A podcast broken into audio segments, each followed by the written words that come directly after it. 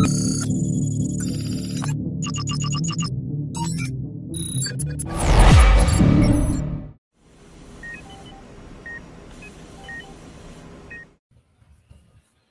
ok, aqui já está tudo, tudo funcionando. Podemos começar? Podemos. Então, vamos lá. Olá, vamos a mais um episódio do podcast Anestesia de Valor, uma comunidade que carrega a assinatura da Anestec, plataforma número um em anestesia digital. Eu sou o Jorge Preto, sou médico anestesiologista CMIO da Anestec. E hoje tenho o prazer aqui de conversar com meu amigo Isaac Miranda. Isaac também é anestesiologista, estrategista digital, desenvolvedor de soluções centradas na experiência de usuário de excelência. E hoje nós vamos falar sobre como que as tecnologias data-driving e centradas na experiência do usuário vão modificar o cenário de saúde. A gente tem usado esse conceito do data driving em várias situações aqui no nosso podcast. Eu falei do data driving em avaliação pré-anestésica, com, com o Dr. Mendes há pouco tempo, e esse conceito é o que norteia tanto as nossas ações na Anestec e as, as ações que você tem nas, nos teus empreendimentos, né, Isaac? Então, se apresenta aí, contextualiza para o pessoal, né, diz o que você está fazendo e, e, por que, que esses conceitos são tão, tão importantes no, no nosso cenário. Muito boa tarde a todos, para quem está ouvindo o podcast. Primeiramente, gostaria de agradecer o convite da Nestec por estar aqui. É, meu nome é Isaac Miranda, eu sou médico, anestesiologista, também tenho formação na parte de intervenção da dor. É, nos últimos anos, eu venho me dedicando ao estudo do, da área de Health Tech, UX Design, negócios digitais e análise de dados. É muito importante a gente entender que a data driven ela permite com que as decisões elas saiam do as decisões estratégicas elas saiam do achismo e elas passam a ser assertivas. As soluções digitais ao longo da última década elas propuseram aos negócios um, um, outro patamar de decisões. E eu fico muito feliz de estar aqui nesse podcast porque eu sou fã incondicional da Nestec. Eu, como usuário do AXREG, é, venho diariamente, né, perdendo a minha raiva do papel, porque a Anastec ela acabou com isso, né? Além de melhorar os processos, a gente está vendo que está existindo também uma parte de digitalização dos processos anestesiológicos e de desburocratização dos processos do trabalho. Né? Também tá, eu, eu, vejo na prática, vendo uma diminuição do conflito médico-enfermeiro, por exemplo, é, na gestão dos pacientes, entrada e saída de sala, é, na transposição de dados. É, eu vejo no dia a dia do anestesista também é, a parte de estoque sendo melhor controlada graças aos dados que a Anestec vem colhendo e distribuindo junto às instituições. Então, com certeza, a Anestec ela é um marco é, revolucionário para os hospitais, né, e com ganho também para os profissionais e para os pacientes. E para finalizar a palavra e te devolver, eu atualmente é, coordeno dois, é, do, eu tenho uma holding, né, que é a holding chama-se Digitalizar-me. A gente tem é, quatro empresas dentro dessa holding, um braço dentro da área da saúde, compondo a EasyAnest e a Sorria Odontologia Segura, e de um outro lado a Caróis Educação e a Academia da Matemática. E todas as soluções que nós desenvolvemos, elas são centradas é, na experiência do usuário de excelência e também na decisão baseadas por dados, e é isso que a gente vai conversar um pouquinho ao longo do dia de hoje. Jorge, muito obrigado pela, pelo convite mais uma vez. Gostaria também de agradecer ao Diógenes é, e a toda a equipe da Nestec por me convidar até aqui. Eu espero que a gente possa compartilhar um pouquinho aí é, do conhecimento que eu venho desenvolvendo ao longo de, de da, dos últimos cinco anos aplicado a essa área de tecnologia. É, Isaac tem aquele o bichinho do empreendedor, né, cara, que não deixa a gente em paz que nos tirou, em parte, aí do assistencialismo, da, da anestesia, para se dedicar aos negócios, Diógenes, eu, você, né, cara? E esse, esse conceito do data driving, quando a gente começou, uh, eu comecei na minha empresa, o Diógenes na, na Nestec, esse conceito não tinha esse nome bonito, né? Que, mas a gente sempre falava isso, a gente está jogando fora todos os dados das nossas anestesias. Isso é, é, é, vai ser uma perda irreparável. Né? E, e o que traz hoje esse conceito, assim, a hora que você começa a acumular uma grande quantidade de dados, você começa a analisar esses dados, analisar o fluxo do, do, do dado. Uh, e a gente fala muito hoje de jornada do paciente, né? Uh, cara, o paciente ele, ele tem a sua jornada, né? O paciente anestésico cirúrgico ele começa a jornada quando indica a cirurgia, acaba a jornada quando ele está reabilitado. Aí encerra a jornada. Você tem que olhar a jornada do dado do paciente junto com ele em todos os momentos. E você olhando essa jornada de todo o tempo do paciente, uh, pegando centenas, milhares de pacientes e centenas de dados fazendo essa mesma jornada, você começa a olhar o data driven decision, né? Você olhar realmente baseado naqueles seus dados, naqueles dados reais, o que que você vai poder uh, tomar de decisão. Uh, e eu costumo falar que a gente vai fazer a alocação mais eficiente de recursos. E recurso é recurso humano, recurso financeiro, é material, é tempo, é energia, é dedicação uh, das equipes. Uh, como que você aplica isso nos, nos, negócios que você tem, assim, cara? Essa parte da, da decisão. E eu sei que vocês conduzem muito o, o usuário através dos dados que ele mesmo vai gerando, do histórico dele, mas também do histórico geral dos, dos usuários e refina com o, o histórico de cada um dos, uh, dos usuários. Você podia dar mais exemplos, assim, porque às vezes o pessoal que está nos escutando não não está acostumado a trabalhar com esse tipo de, uh, de conceito. Na verdade, a gente sempre trabalha com isso, mas uh, o Data Drive nos dá uma precisão muito maior para a tomada de, de decisão. Você podia exemplificar para a gente aí alguma das coisas que vocês, vocês fazem? É, assim, primeira coisa que a gente precisa é, trazer aqui para o podcast, né? Que assim, o conceito é um pouco novo, né? É, começou a gente essa transformação digital ela começou em 2007 né com o advindo do, do iPhone para o nosso bolso né onde o supercomputador passou a estar é, junto ao usuário no dia a dia e a Apple começou a captar dados ostensivamente e entender o comportamento dos usuários né então, depois a gente teve alguns impulsionadores, como as redes sociais, dispositivos móveis, né, a internet das coisas, a computação em nuvem. É, mas, sem dúvida nenhuma, o, o Covid foi o acelerador digital da década. Né? Isso aí é um, um dado assim, é, indiscutível. Né? E hoje são quase 5 bilhões de pessoas usando a internet no mundo, são 13,5 usuários por segundo nas redes sociais, né? novos usuários e entender todos os negócios de uma ótica bastante importante e, e sobre a esfera do digital é algo é, inegável, né? É, não, não, se pode negligenciar o TikTok, por exemplo, como um, um grande negócio. Né? Hoje, é, 48% das pessoas ficam. É, hoje houve um crescimento de 48% do TikTok nos últimos 12 meses. Né? As pessoas estão mais tempo no TikTok ostensivamente. E tudo isso gera dado. Né? Então, é por que, que seria diferente na saúde? Por que, que a análise de dados não deveria acontecer dentro do centro cirúrgico? Né? Como é que é, você pode utilizar a coleta de dados para você melhorar a qualidade e a, da sua assistência e também a segurança do seu paciente? É, uma avaliação pré-anestésica bem feita, com uma triagem, isso também não, não, não pode é, evitar que cirurgias sejam canceladas. Isso é um dado bastante importante. Então, dentro das soluções que a gente tem desenvolvido, nós analisamos ostensivamente o comportamento dos usuários e a gente toma decisões em tempo real. Tomando decisões em tempo real das modificações, eu não preciso fazer com que o usuário venha até mim. Eu antecipo o movimento do usuário, eu antecipo o movimento do mercado para poder fazer ações, testes, antes que o usuário venha até mim e busque, e busque a solução de um problema isso tem um impacto financeiro monstruoso nos negócios que eu tenho gerido.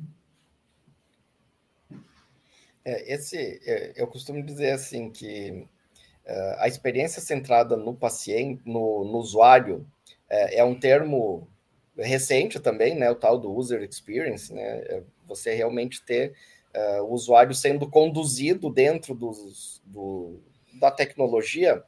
Uh, isso acontece no nosso hospital, ele acontece no centro cirúrgico. Só que nós não somos usuário-alvo de um prontuário eletrônico. O médico em si não é usuário-alvo do prontuário eletrônico. O prontuário eletrônico ele foi feito para o gestor e para estoque e para finanças. Então, se você conversar com o cara que trabalha com estoque e finanças, os prontuários eletrônicos são ótimos. Não sei se você já teve essa experiência de conversar com, com o pessoal que usa o, o prontuário uh, para esse, esses fins. E para eles está tá ótimo, funciona muito bem. Eles foram criados para esses usuários. Nós fomos, foi colocando um puxadinho no prontuário para a gente escrever uma evolução, para a gente fazer uma prescrição, para a gente fazer uma coisa ou outra. E aí uh, não gera nada de, de dados para a gente, porque a gente não está no alvo do prontuário eletrônico. Uh, então, assim, é, o data driving ele existe no hospital até, só que num ponto de gestão de estoque, de faturamento, de contabilidade, não para nossa atividade em si. A gente fica muito frustrado com isso, né? Você ficar escrevendo milhões de coisas lá naqueles prontuários eletrônicos que não vão gerar. Você sabe que ninguém vai ler, né? Na real, você sabe que não vão ler aquilo que você está escrevendo, é uma informação que é, dificilmente é resgatável. Uh, então, assim, eu acho que a gente vê hoje uma desconexão muito grande da nossa ação dentro do centro cirúrgico com o que a gente tem no celular, né, cara? Qualquer smartphone hoje, ele, é, ele te, te dá informações baseado na tua, no teu uso.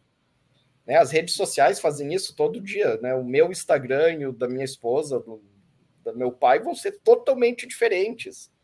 Por quê? Porque eles estão se ajustando ao meu, ao meu uso.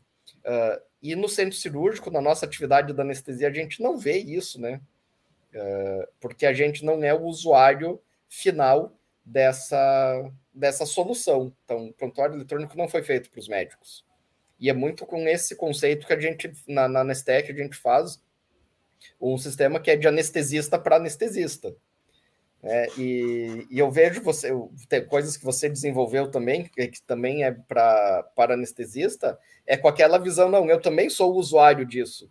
Sim, né? Eu não estou pegando um sistema de faturamento de ah, hospital e tentando adaptar, fazer um jeitinho para o anestesista usar. Cara, claro que não vai ficar bom. Até dá para usar, mas não vai ficar bom, porque uh, não está centrado no usuário fim. Então, eu vejo assim, os, os sistemas, eles, além do, do data driving, eles estão buscando uh, a subespecialização, né? Porque se você olhar assim, ah, um prontuário eletrônico para usar em qualquer hospital, agora você já tem um prontuário eletrônico para usar num hospital dia, numa centro oncológico, num medicina diagnóstica, você está subespecializando os, uh, os sistemas para você conseguir realmente centrar no usuário que você quer, e aí sim você conseguir ter uma experiência legal para esse usuário e você conseguir conduzir ele com o data driving. Então eu vejo que essas dois, esses dois conceitos que são o alvo aqui, o, tema do nosso podcast, eles estão muito uh, associados. Uh, a gente vê que vários prontuários tentam e tentaram fazer fichas de anestesia, uh, mas parece que nunca foi feito por um anestesista mesmo que estava no dia a dia, né? que é o que a gente, na, na Anestec, a gente sempre fala, é de anestesista para anestesista. O, o, sistema que eu tinha desenvolvido, que acabou uh, quando, antes da minha fusão aqui com a Anestec, também a gente fala, cara, é de anestesista para anestesista. Eu sei o que é fazer um pré-anestésico, eu já fiz milhares de avaliações pré-anestésicas. Então, essa, essa especialização do, dos sistemas, ela, eu vejo como um ponto fundamental para o data driving ser preciso.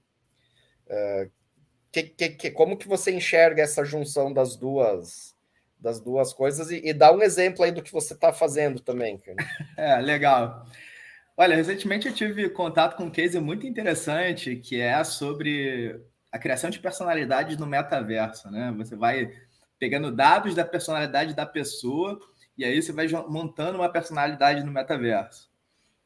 E aí, assim, a primeira pergunta que a gente tem que pensar é o seguinte, né? Pessoas morrem é, figuras no metaverso, não. Concorda? Então, imagina o seu filho no seu pós-mortem tendo conselhos com você depois de morto. Né? Então, por que não utilizar essa compilação de dados para a gente poder prever eventos adversos em anestesia? Isso é bastante interessante. Né? A gente hoje, dentro da Isenest, tem feito isso. Coletar dados das avaliações pré-anestésicas para predizer eventos futuros e evitar cancelamento de cirurgia. É, dentro da educação digital, eu consigo, na nossa plataforma Carais Educação, que é uma plataforma data-driven, nós temos é, nós estamos entendendo o comportamento dos nossos alunos para que a gente possa ofertar é, materiais de reforço assertivamente para onde está aquela dor daquele aluno. E direcionar também a, a qualidade é, da aula do professor para aquele ponto de dor do aluno. Então, o Data Driven ele permite a gente, permite é, você sair de uma esfera de achismo e você consegue passar para uma esfera assertiva. Então, é, se a gente considerar que nos últimos 10 anos a gente teve uma aceleração é, monstruosa desse, desse, processo de coleta de dados, isso ainda é tudo muito recente. Então, é um oceano ainda muito a ser explorado e com certeza isso vai ter um impacto importante em todas as esferas é, do comportamento humano. Não vai ser diferente no centro cirúrgico, você pode ter certeza disso. É, eu, eu, vi um artigo até bem que eu achei muito interessante que eles, eles só a análise foi muito simples. Assim, eles pegaram quais anestesias tinham feito recebido transfusão de sangue e baseado na análise deles e assim, assim esse conceito de data driven de ciência de dados é, é importante dizer você precisa de volume não é com 100 200 transfusões que você vai ter um panorama realmente é, preciso você precisa de, de um volume grande é, que é o, que é o, o ponto que a gente está na Nestec. Nós temos longe mais de um milhão de registros de anestesia. Então, a gente, tudo que a gente analisa é uma massa de dados muito grande, o que dá uma, uma autoridade naquele dado de uma maneira muito importante. É, a gente fez, a gente levou para o Copa uma análise de 60 mil cesáreas de múltiplos hospitais. Cara, é muita coisa, né? Uh, e aí esse, esse artigo ele mostrava assim que só a predição daquele, daquela instituição de transfusão de sangue e eles fazerem reserva de sangue só para o, o, o que era predito para aquela instituição reduziu 56 mil dólares ano só de reserva de sangue, cara. Que no Brasil a gente sabe né? que é em torno ali de 80, 100 reais é, uma, é, é, é o teste de é, para fazer a, a, tipagem sanguínea para reserva. Cara, 50, mais de 50 mil dólares num ano com uma análise extremamente simples. Então, eu acredito que isso tem um impacto financeiro ainda gigantesco, principalmente em redução de, de desperdício, né? a previsibilidade do uso de materiais, a previsibilidade uh, de, uh, de, de consumo de itens vai fazer um ajuste de logística e de estoque e uma redução de fluxo de caixa que vai ter um resultado financeiro muito grande para os hospitais que trabalharem com esses, com esses conceitos. Uh, e olhando, que é o que a gente analisa, a gente tem dois, duas grandes correntes na Nestec, né? Uma é a eficiência operacional uh, que está junto uh, consumo financeiro, contabilidade, auditoria, glosa, toda esse, essa logística, e o outro braço, obviamente, é o assistencial, que é o que você está falando, assim, uh, qual é a, a, a, probabilidade de ter um evento adverso nessa situação? Você começa a olhar os, os dados do paciente, a gente sabe, né, pela nossa formação, que algumas situações estão associadas a mais risco, situações do paciente da cirurgia. Mas aí você consegue ver o histórico do teu hospital, em que momento que ocorre, em que situação que ocorre, quando que acontece mais, e você vai juntando um monte de alertas.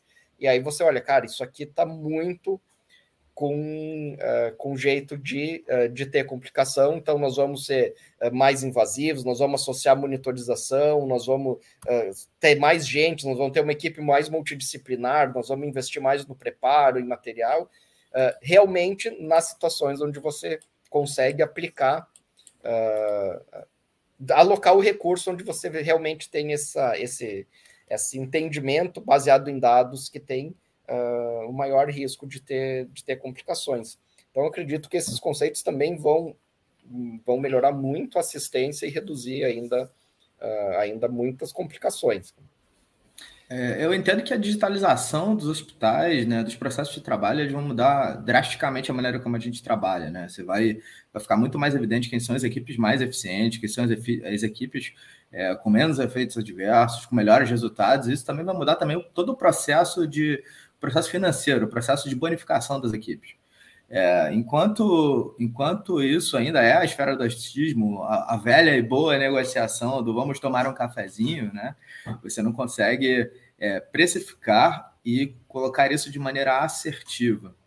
É, e assim, o, as pessoas precisam entender que o, os modelos de negócio no mundo estão mudando, né? A ponto de recentemente os Emirados Árabes criarem o Ministério da Inteligência Artificial.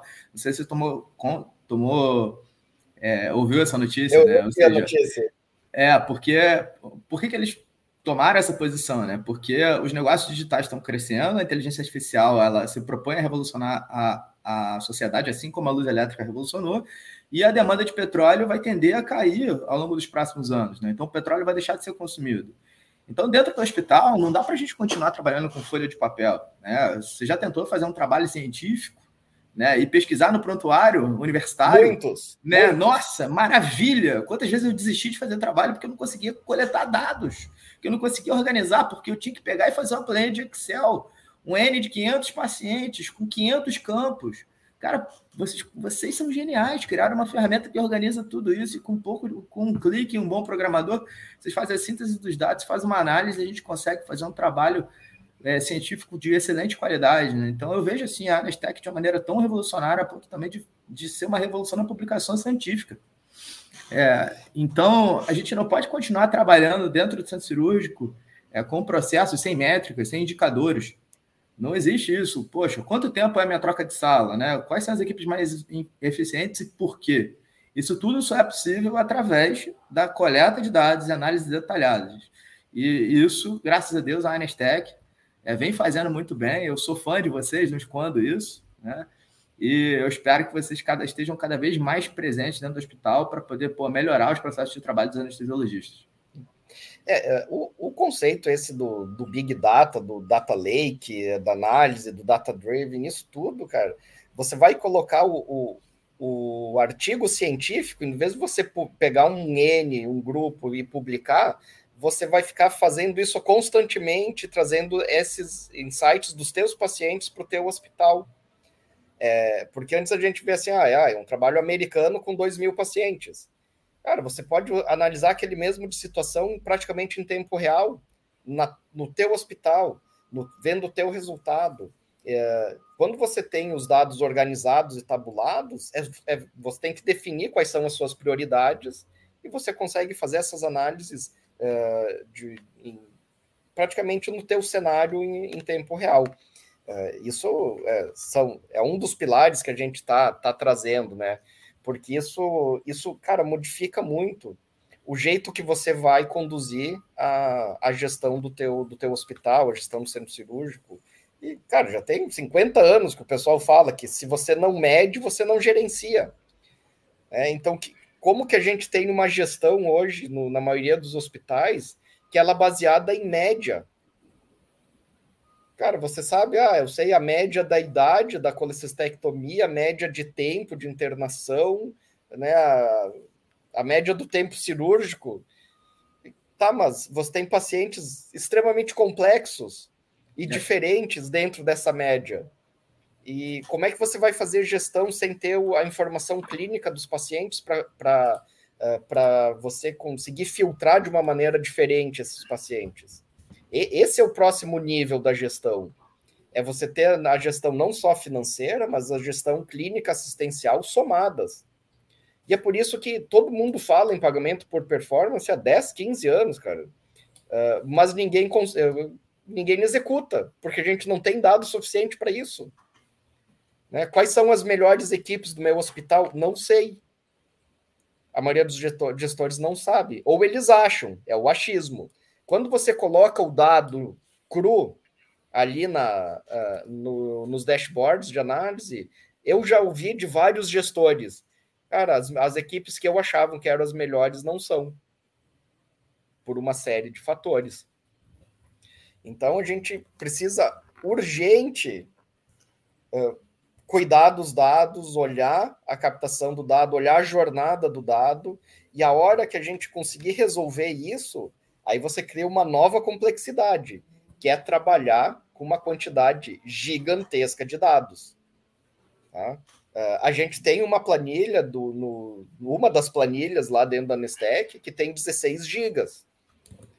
Entendeu? Cara, como é que você vai. A, você precisa de alta tecnologia de dados, você precisa de gente especializada para você conseguir pegar uma planilha gigantesca dessa e trazer conhecimento. Porque só armazenar um monte de dado não adianta. Depois você tem que resgatar, analisar, organizar e trazer os insights para o usuário. E daí, nesse ponto, cara, a fazer a pergunta certa é, é o fundamental. A hora que você tiver aquele, aquela quantidade gigantesca de dados, quais são as perguntas certas para fazer? Para você, para você ter as, as informações que você quer.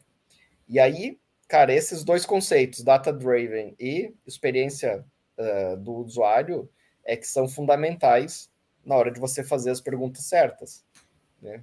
Porque, tá, quem que está fazendo a pergunta certa?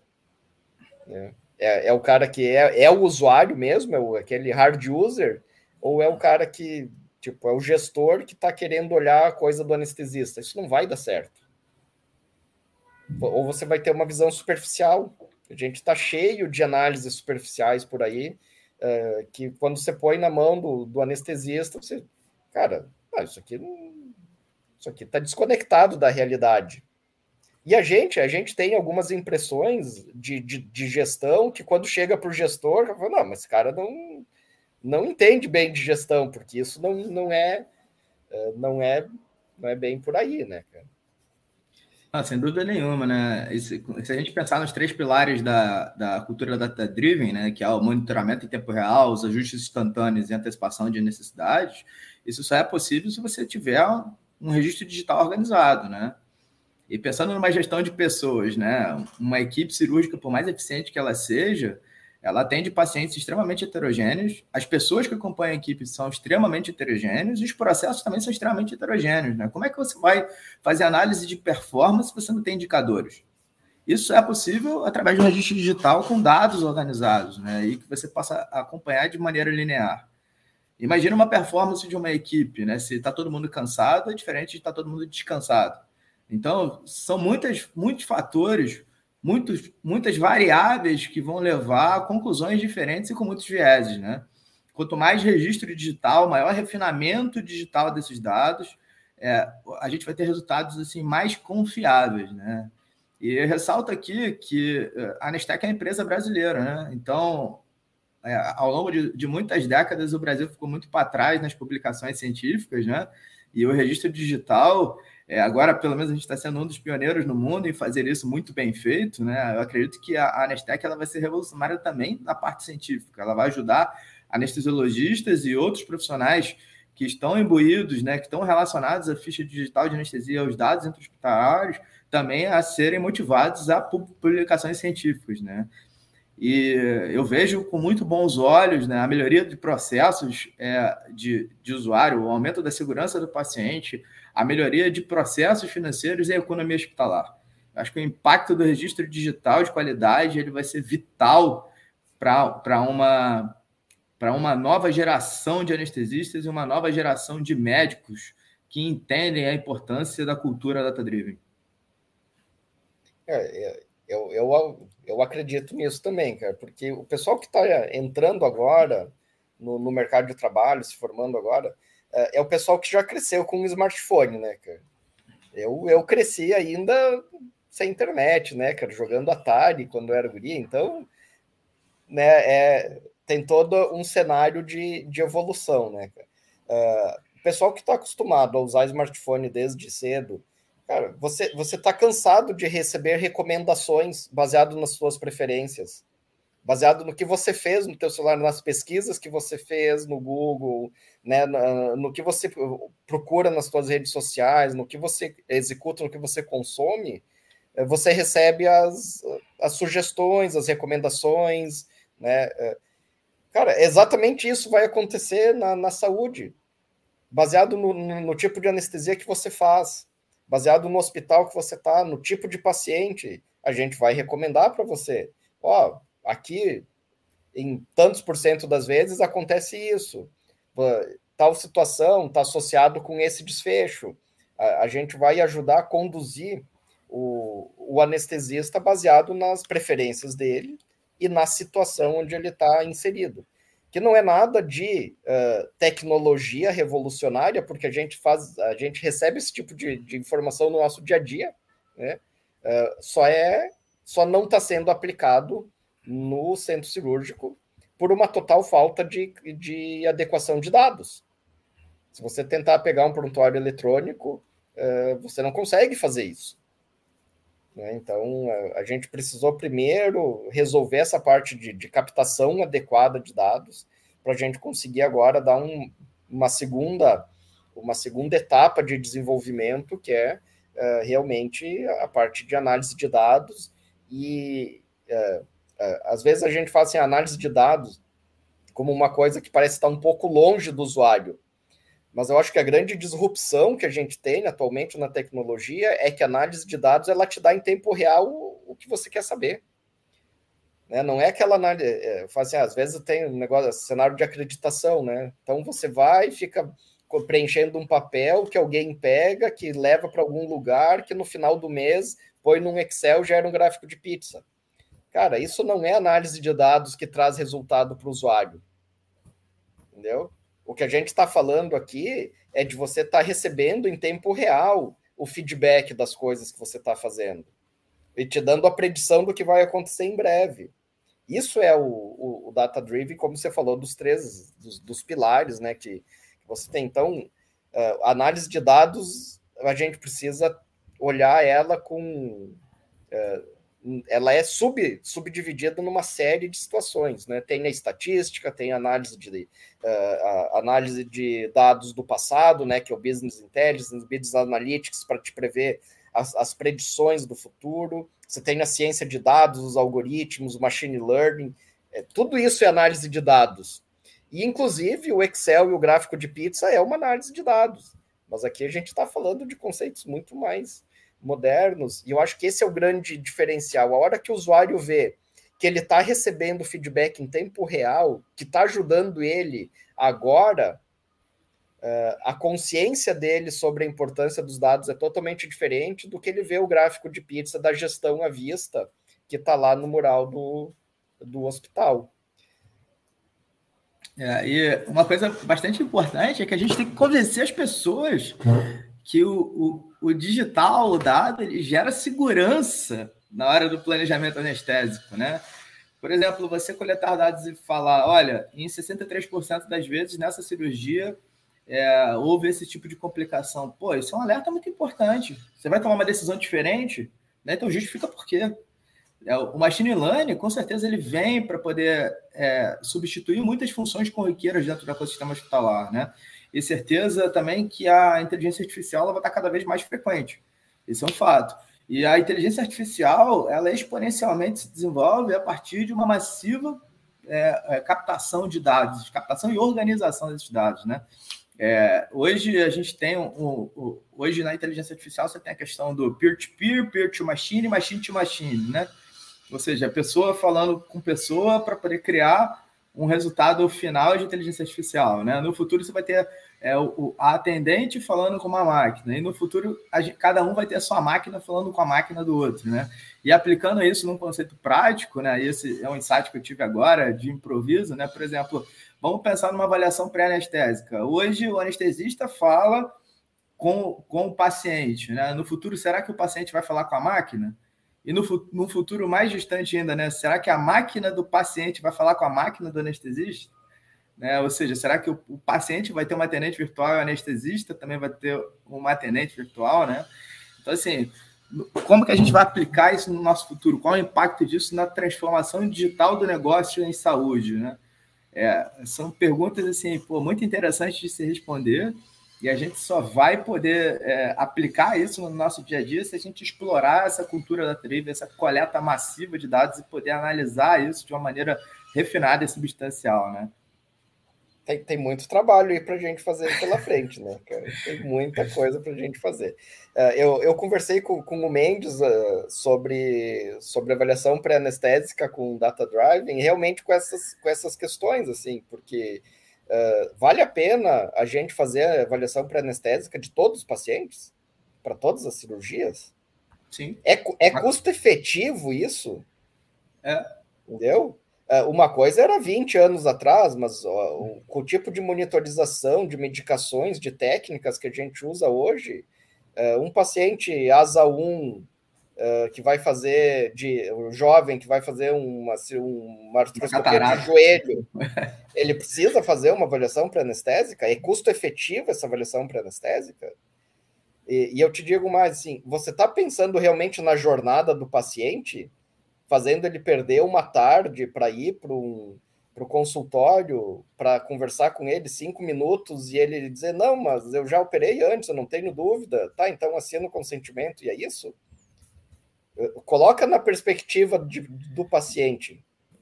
É, não é uma não é uma atividade de custo efetiva, porque você não vai mudar desfecho nenhum fazendo essa avaliação. Né? Você, claro, tem que informar o paciente mas é muito mais efetivo a tecnologia para informar o paciente, você fazer um, uma jornada digital dele informando sobre o pré, sobre o que é anestesia, cirurgia, recuperação, e ele, ele dando, checando que ele está ciente, que ele entendeu, que ele viu o vídeo, e no final ele, ele lê o termo de consentimento, imprimir e assinar. Ele não vai ter muito mais informações digitalmente do, com o tempo que ele quiser para ver os videozinhos e ler as coisas, do que o cara em cinco minutos perguntando se ele tem alguma dúvida? Sem dúvida. E desculpa, mas não tem que imprimir e assinar, não, tá? Ele Aí... pode ainda fazer a assinatura digital é. na tela touchscreen. É isso. Ó, não cabe na minha cabeça como alguns hospitais que já usam o Anestec ainda imprimem a ficha, colocam dentro do prontuário e exigem que a gente carimbe assine. Exato. Acho que não faz o menor sentido. O já menor tem sentido. dentro do hashtag isso. É, eu já assinei contrato de aluguel na tela touchscreen, cara. O paciente não pode assinar o termo de consentimento. E o cara, anestesista assinar o termo de consentimento numa tela touchscreen? Tem gente não faz o menor imóvel. sentido, cara. Não faz o menor sentido isso. Pô, a gente tá falando hoje de registro no blockchain, né? Acho que assim. Exato. É, é, não é apenas construir a solução, né? Mas é implantar e mudar o mindset. Esse que é o maior desafio, né? Então, mas muito se fala de jornada do paciente é, porque é bonito falar, mas você não está se colocando na, no lugar do paciente mesmo. Entendeu? Porque se eu estiver no lugar do paciente, você manda para ele o termo de consentimento, ou dá para ele ler uh, na internação, num tablet, não sei o quê, ele lê, ele vê um videozinho informativo, bonito, legal, uh, e no final ele assina ali mesmo, cara. E você registra isso num PDF digital. Qual, qual é a complexidade de fazer isso? Nenhuma, cara. É mais barato isso do que você ficar armazenando ficha, uh, uma Imprimir, folha de termo de consentimento no Sunny. É Recentemente eu atendi né? um paciente que que estava há um mês internado, cara, que já fez vários procedimentos. Ele devia ter uns oito ou dez termos de consentimento de anestesia. Claro que tem que ter, mas, cara, onde vai ficar armazenado isso? Olha o material de impressão, tudo. É, não faz o menor sentido esse tipo de, de coisa. Uh, mas eu, eu, queria voltar num ponto que, que eu acho que é, que é importante, sim, que você falou assim, a gente precisa convencer as pessoas uh, da importância dos dados. Eu acho, essa é uma opinião minha, né, que a gente precisa convencer as pessoas porque elas não estão recebendo retorno nenhum quando elas, elas geram um prontuário com dados adequados. Esse é o ponto. Se você gera um dado adequado e você recebe o feedback logo depois, é, você acha super legal, você fica engajado em construir um prontuário cada vez melhor. O problema é que a gente gera prontuário e aí vem lá o protocolo, não sei o que, que eles só te dão papel, papel, papel, coisa para preencher, e você não tem feedback nenhum. Eu, eu, trabalho em vários hospitais acreditados, com acreditação internacional, tem um monte de coisa para preencher, tem um monte de protocolo. Quando foi o, o. Eu não recebi nunca nenhum feedback individualizado dos meus pacientes. Eu não sei qual é a incidência de náusea e vômito dos meus pacientes. Eu sei do hospital. Uhum. Então, assim, você fica gerando uma quantidade gigantesca de, de dado e você não recebe um feedback individualizado para você ajustar a sua conduta. E se você olhar o feedback, o termo feedback, ele é sempre individualizado. Não tem feedback da equipe. Feedback da equipe, feedback individual, cara, para você fazer o ajuste fino das suas condutas. A, a, a equipe tem indicadores, não é feedback. Porque daí equipe é gestão, é indicador. Feedback individualizado. E aí eu te pergunto, você já recebeu algum feedback individualizado baseado em dados das tuas anestesias? Do é, normal das tuas anestesias? Não. Às vezes você recebe alguma coisa, ah, deu algum problema, né? Teve alguma complicação que acontece, mas você receber um feedback da, do te, da tua rotina, você não, você não recebe. Aí você não vê a importância de ter um prontuário top, de ter um, um registro super qualificado. A hora que você tiver centrado no usuário com o data driving te dando realmente o feedback em tempo real, uh, a gente não precisa convencer mais ninguém que precisa co construir um prontuário adequado. Entendeu? É, mas essa é a minha visão, não sei o que, que, que você. Pô, não, você eu, eu, concordo com o que você está dizendo, né? Eu acho que assim, a jornada do paciente ela tem, tem, tem que estar sempre pautada na experiência do usuário e no sucesso do cliente, né? É, a maior parte dos profissionais ainda cirúrgicos, é, de todo o time cirúrgico, ela não entendeu isso, né? É, a experiência do usuário está em você ouvir, você entender o que o paciente pensa, qual a necessidade, antecipar essa necessidade e medir isso. Né? Porque você não, não, não consegue é, determinar quais são os resultados que você estabelece da sua equipe se você não coleta dados, se você não mede. Né? Então, assim, é, um conceito que o, que o ouvinte tem que entender é, é que a maior entrega de valor que você pode propor para um processo é quando você tem o usuário como epicentro da tua jornada. Né? Vou dar um exemplo fora da medicina para que as pessoas entendam. Por exemplo, o carro ele não existia, ele foi inventado. Então, qual era o foco da indústria? O foco da indústria era produzir mais. Depois, no segundo momento, era melhorar o produto. Depois era escalar a venda, né? Porque era produzido nos Estados Unidos e depois é, foi para outros continentes, para outros estados, para outros países. Então isso gerava mais receita. E aí, em determinado momento, começou a existir concorrência. E as pessoas começaram a entender que se não bastava apenas ele ter um produto excelente, ficava muito caro ter produtos extremamente muito bons, mas era muito importante você mensurar, medir e atender a necessidade do cliente. Quando você passa a ter é, o foco no cliente, no sucesso deste, você tem a tua maior entrega de valor. E a tua maior entrega de valor, como ela se reflete? Ela se reflete em novas vendas e ela se reflete em você criar clientes embaixadores da tua marca. Isso tem um impacto financeiro muito grande, porque isso reduz o seu, o seu custo de aquisição de cliente, né? isso perpetua a força da sua marca, isso reduz o seu custo de posicionamento com brand, expande a sua rede de networking, isso valoriza a sua marca substancialmente. Então, aplicando isso na medicina, isso também tem que ser aplicado à jornada do paciente cirúrgico. É importante você é, prestar atenção no seu paciente no início da jornada, mensurar todos os dados ao longo da jornada pré e pós-hospitalar do paciente e também fazer coletas recorrentes de insights, de eventos, né? manter um contato com esse cliente para que você possa perpetuar esse cliente como, no, como embaixador da sua marca grande parte dos médicos ainda não entenderam que eles não são apenas meros prestadores de serviço. Você sai da faculdade, você abre um CNPJ e você começa a oferecer serviços médicos no seu segmento. Né? Então, na verdade, você é uma empresa, você não é uma pessoa física. E você não tem que ser administrado como uma empresa, assim, como uma pessoa física, e sim como uma empresa. Então, é, é, muito importante entender esse conceito de user experience né, e de sucesso do cliente. Isso, é, a, a experiência do usuário ela está em todos os lugares. Né? Ela está na viagem que você faz, quando você é bem atendido ou mal atendido, ela está no sorvete que você toma na esquina, e ela também está dentro do centro cirúrgico, ela também está no paciente cirúrgico. E a gente precisa conscientizar que é importante colocar o cliente, o paciente no centro desse processo para que você possa ter resultados melhores. É, é, isso, é, eu acho que a gente tem muito essa visão, Zach, porque nós somos empreendedores, né? É, e não tem como você montar uma empresa é, se você não, não escutar o cliente. Não tem como você ter uma empresa se você não escutar o cliente.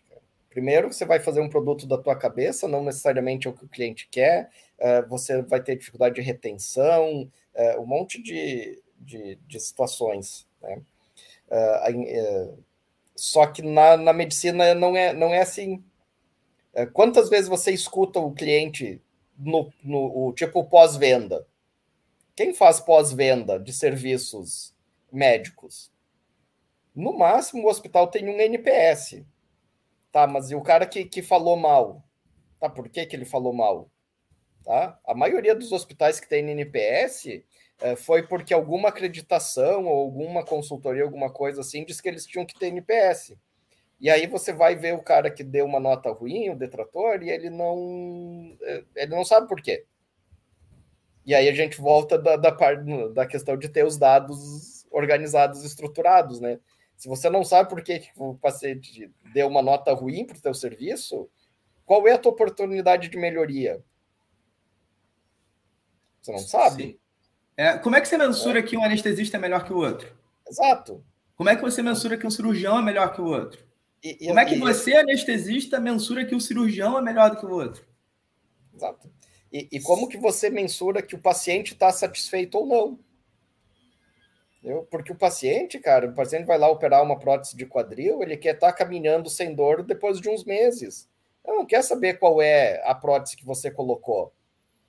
Ele não está interessado se o teu ventilador é da marca X ou da marca Y. Eu, ele quer estar tá caminhando sem dor depois de uns meses. Esse é o resultado do paciente. Você está escutando depois de três meses o paciente para saber se está bem, se está bom, se ficou, está caminhando, não está? Se você não está escutando isso, cara, é, você não está com o paciente no centro do, do teu. Você está né, falando um discurso bonito de, é, de, é, de jornada do paciente, o paciente no centro do cuidado, mas na real isso não está não tá sendo executado.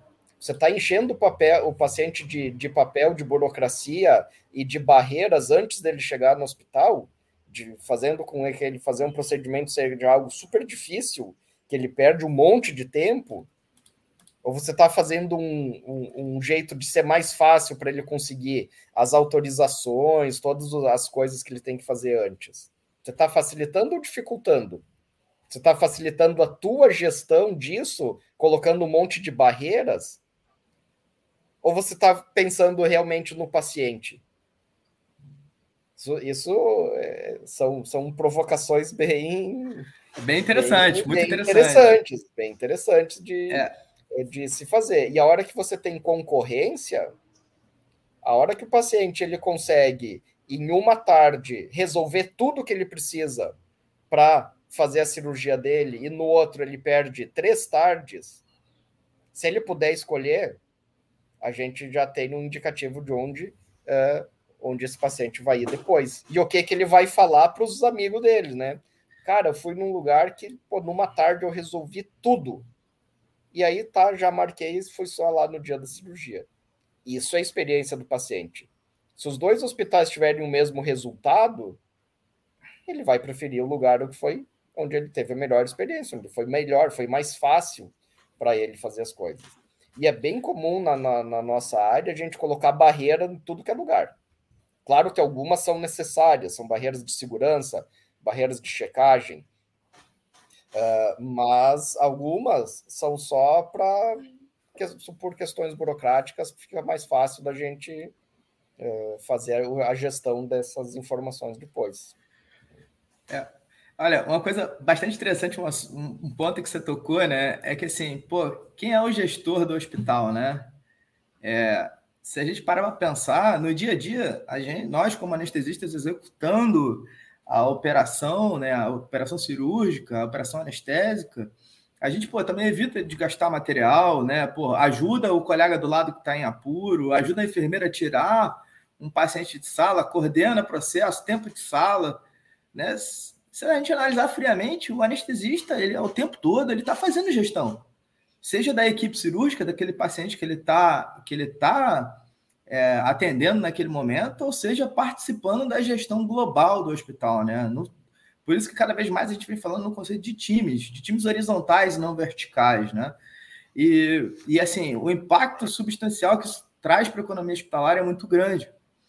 E assim, o, o médico, quando se forma, ele, ele anseia, durante a formação dele, fazer uma residência, depois fazer uma subespecialização, depois uma sub-subespecialização para quê? Para ele poder pagar mais caro no futuro, para ele cobrar mais caro pela consulta, né? Ou seja, ele tem uma mentalidade estritamente assistencial, operacional e não tem uma mentalidade de visão de negócio. Então, assim, é, é, isso é uma coisa que falta na nossa formação básica, né? Entender um pouco de todas as áreas, entender um pouco de direito trabalhista, de processos, né? De, de, de leis em geral, é, de contratação de pessoas, de retenção de talentos. Isso não é importante apenas para você melhorar como anestesista, mas para você melhorar como pessoa. Né? Você está o tempo todo negociando, você está negociando com a sua esposa, você está negociando com seu filho, você está negociando também dentro do seu meio de trabalho. Isso favorece você ser mais resiliente, você ter melhor performance. Então, é muito importante que o médico ele tenha uma visão global de negócios, mesmo que seja básica, para que ele possa melhorar os skills, os outros skills. E assim, não dá para a gente discutir é, você sentar com alguém para tomar um café e a pessoa fala assim, mas eu faço assim há 50 anos e funciona. Uhum, uhum. Gente, a gente está falando do momento em que o homem está discutindo em colocar 10 milhões de pessoas habitando Marte. E no, no, no universo de 10 anos à frente. A gente está falando, a gente está numa época onde a gente, a gente hoje já imprime um coração funcional. Né? A gente está falando de ir num restaurante comer um sushi personalizado 3D baseado no seu código genético. Gente, ficha, ficha de papel, documento, o sempre assim tem que ser incinerado, pulverizado. Tem que mudar o mindset das pessoas, tem que transformar a sociedade, tem que ser embaixador disso. Isso vai ter um impacto pra, na nossa vida, mais ainda nos nossos filhos e principalmente nos nossos, nos nossos netos. A transformação digital está acontecendo e ela só começou. A forma como você trabalha hoje dentro do centro cirúrgico ela vai mudar substancialmente nos próximos cinco anos. E se você não se atualizar, você vai ficar para trás. E se você não colocar o teu paciente no centro do teu usuário, no centro do universo de qualidade do teu processo, o teu concorrente vai colocar. E o teu concorrente é o teu colega anestesista que trabalha contigo. Ou existe uma mudança global de mindset, ou você vai ficar para trás. Você vai deixar de ter o teu cliente hoje e o teu cliente do futuro vai ser o teu cliente do teu concorrente. Perfeito. E, e, essas mudanças estão acontecendo cada vez mais rápido, né, Isaac? Uh, a gente, se, e se você não, não se adaptar, a tendência é que você vai perder espaço, né? Isso desde o Darwin, né? A gente sabe que quem se adapta melhor e mais rápido é quem, quem sobrevive. E, e aqui, é, sobrevive fica um termo ruim, assim, né? Porque é, na verdade, você está melhorando a tua assistência, colocando o paciente no centro do processo, analisando dados, tendo seus feedbacks da sua própria atuação, você está melhorando o teu próprio trabalho. Você não está só uh, sobrevivendo no mercado. O sobrevivendo no mercado vai ser um... É, vai, vai correr em paralelo com você se adaptar a essa nova realidade e você prestar um serviço melhor, cara. Que no fundo é o, é, é, o que a gente é o que a gente se propõe, prestar um bom serviço. Ninguém sai de casa pensando hoje eu vou fazer uma anestesia ruim. Você acha que você está fazendo uma boa anestesia, mas você achar que você está fazendo uma boa anestesia não quer dizer que você está fazendo uma boa anestesia. Exato, exato, perfeito. Tá? E os dados vão te dizer isso. Exatamente. Dizer isso. É, é a mesma coisa que você perguntar, cara, você deixa os seus pacientes com coralização residual na sala de recuperação? Qual anestesista que vai dizer que sim? Ninguém vai dizer que sim. Mas a gente sabe que é, tem é 40% de coralização residual. Então, entre o que você acha e a realidade, existe um gap, e esse gap ele é uh, implodido com o data driving, entendeu? A implosão desse gap é o, o, data driving, entendeu? Uh, e essa realidade, cara, ela vai vir, e a, bem como você falou, cara, a pandemia foi, fez a, a aceleração da transformação e da adoção digital. Uh, a gente, é, eu, a gente gosta, gosta de falar na Nestec da adoção digital, uh, porque transformar em digital, se você tirar uma foto da tua ficha de anestesia do papel, você transformou ela em digital. É, você pegar aquele, aquela conversa do paciente, escrever no Word, é, você transformou em digital. Você tem que adotar o digital mesmo da sua para sua vida, com toda a sua a sua carga e a sua potencialidade. E, e muito que a gente falou aqui, né, cara, quanto mais você tiver engajado em produzir dados adequados, maior vai ser o retorno que você vai trazer para a análise da tua própria atividade, da tua, do colega, da equipe, do, do, do hospital, o hospital em comparação com outros hospitais, porque essa realidade de grandes redes é isso que os gestores das grandes redes querem ver. Eles querem ver ah, o hospital A ele é melhor nesse tipo de cirurgia e o hospital B é melhor no outro tipo. Então a gente vai direcionar onde estão os melhores resultados. Você só vai poder fazer isso se você tiver uma maturidade uh, de dados e, muito grande. Mas esses gestores de grandes redes que injetaram bilhões na saúde, é isso que eles querem. E os caras que investiram milhões e milhões na área da saúde, se eles querem isso, cara, você pode ter certeza que é o que vai acontecer nos próximos anos. Não tem dúvida nenhuma, não tem dúvida nenhuma disso que ninguém que investiu um fundo de investimento que poderia investir em qualquer área da economia brasileira ou mundial até, ele veio e investiu nisso, ele vai querer ter esse resultado. Você pode ter certeza que isso vai vai acontecer. Se você tiver desalinhado com essa visão, quem está fora da linha vai ficar fora. O, né, o trem vai passar e você vai ficar de fora uh, olhando. Com certeza. Assim, há 10 anos atrás, eu fiz uma brincadeira com um amigo que eu queria abrir uma oficina de drones.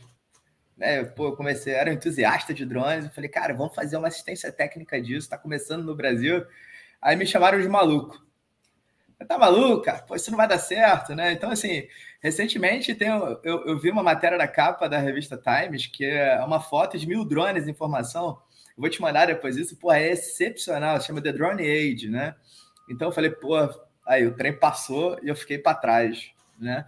É, e assim, é, é, uma, era, uma, é uma, era uma fonte exponencial de receita que eu vi e deixei para trás. Né? Então, assim, o dado também é. Você já, já parou para pensar que novas profissões estão surgindo a cada momento, assim como o mecânico de drone, o, o, o técnico assistencial de drone, também vai surgir o médico analista de dados em saúde. Né? Ou seja, novas profissões estão vindo, estão, estão surgindo através da transformação digital. Então, Exato.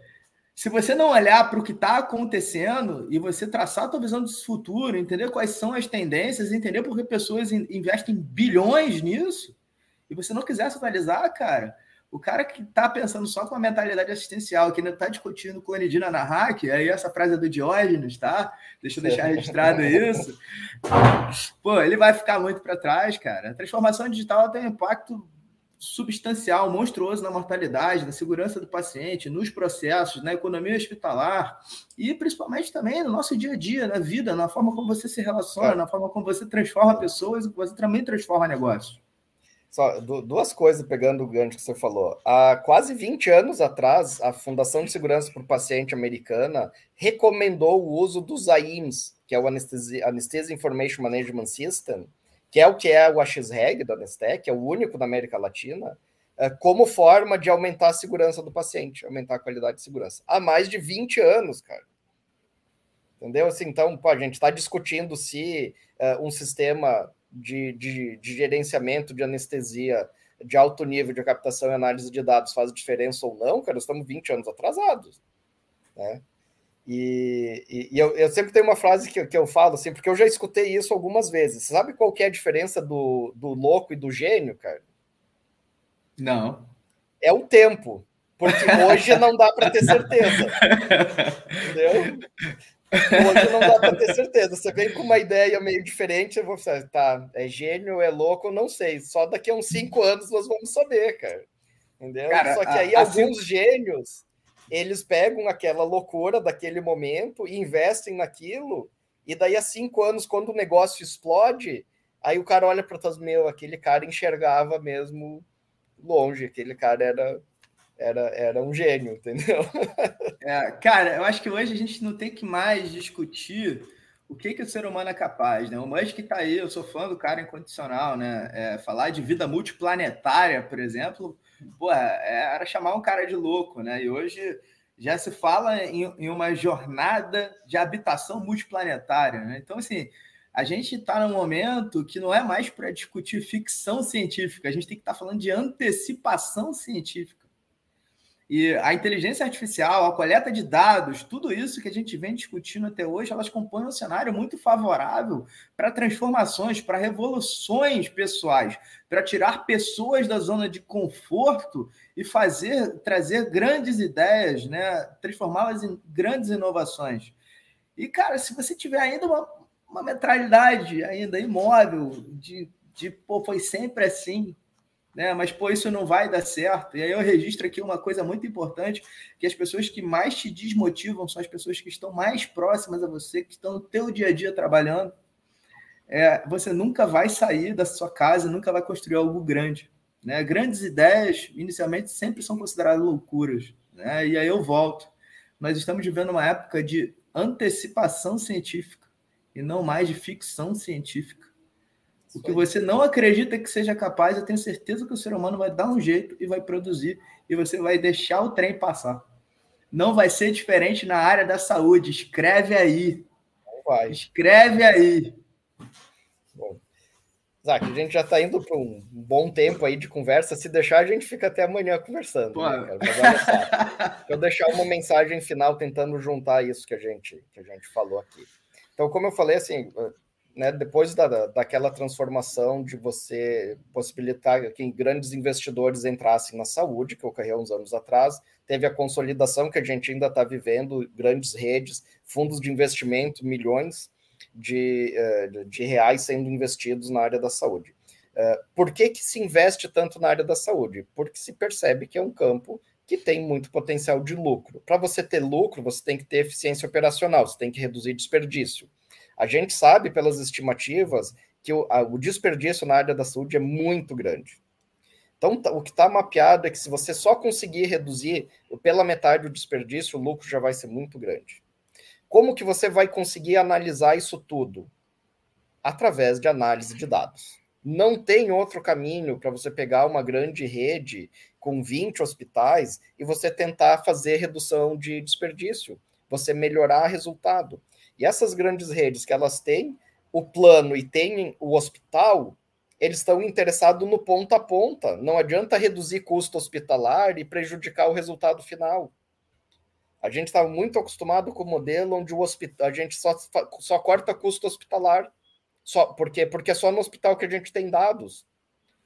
Essas novas redes, que são os grandes players hoje do mercado, eles estão olhando a jornada ponta a ponta o resultado tem que ser bom, tem que ter pouca variabilidade de cuidado, tem que ter previsibilidade de resultado, de desfecho, de resultado financeiro. E isso tudo só é possível através de análise de grandes quantidades de dados.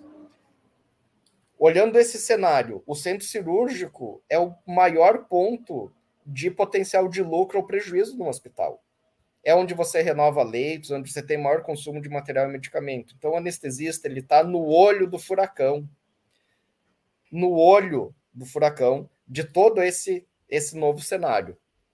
E a gente que está lá o dia inteiro, nós somos quem tem a melhor visão do centro cirúrgico, é o anestesista. Você anestesia para todas as equipes, com todos os profissionais da enfermagem, você está lá todos os dias de noite, no fim de semana.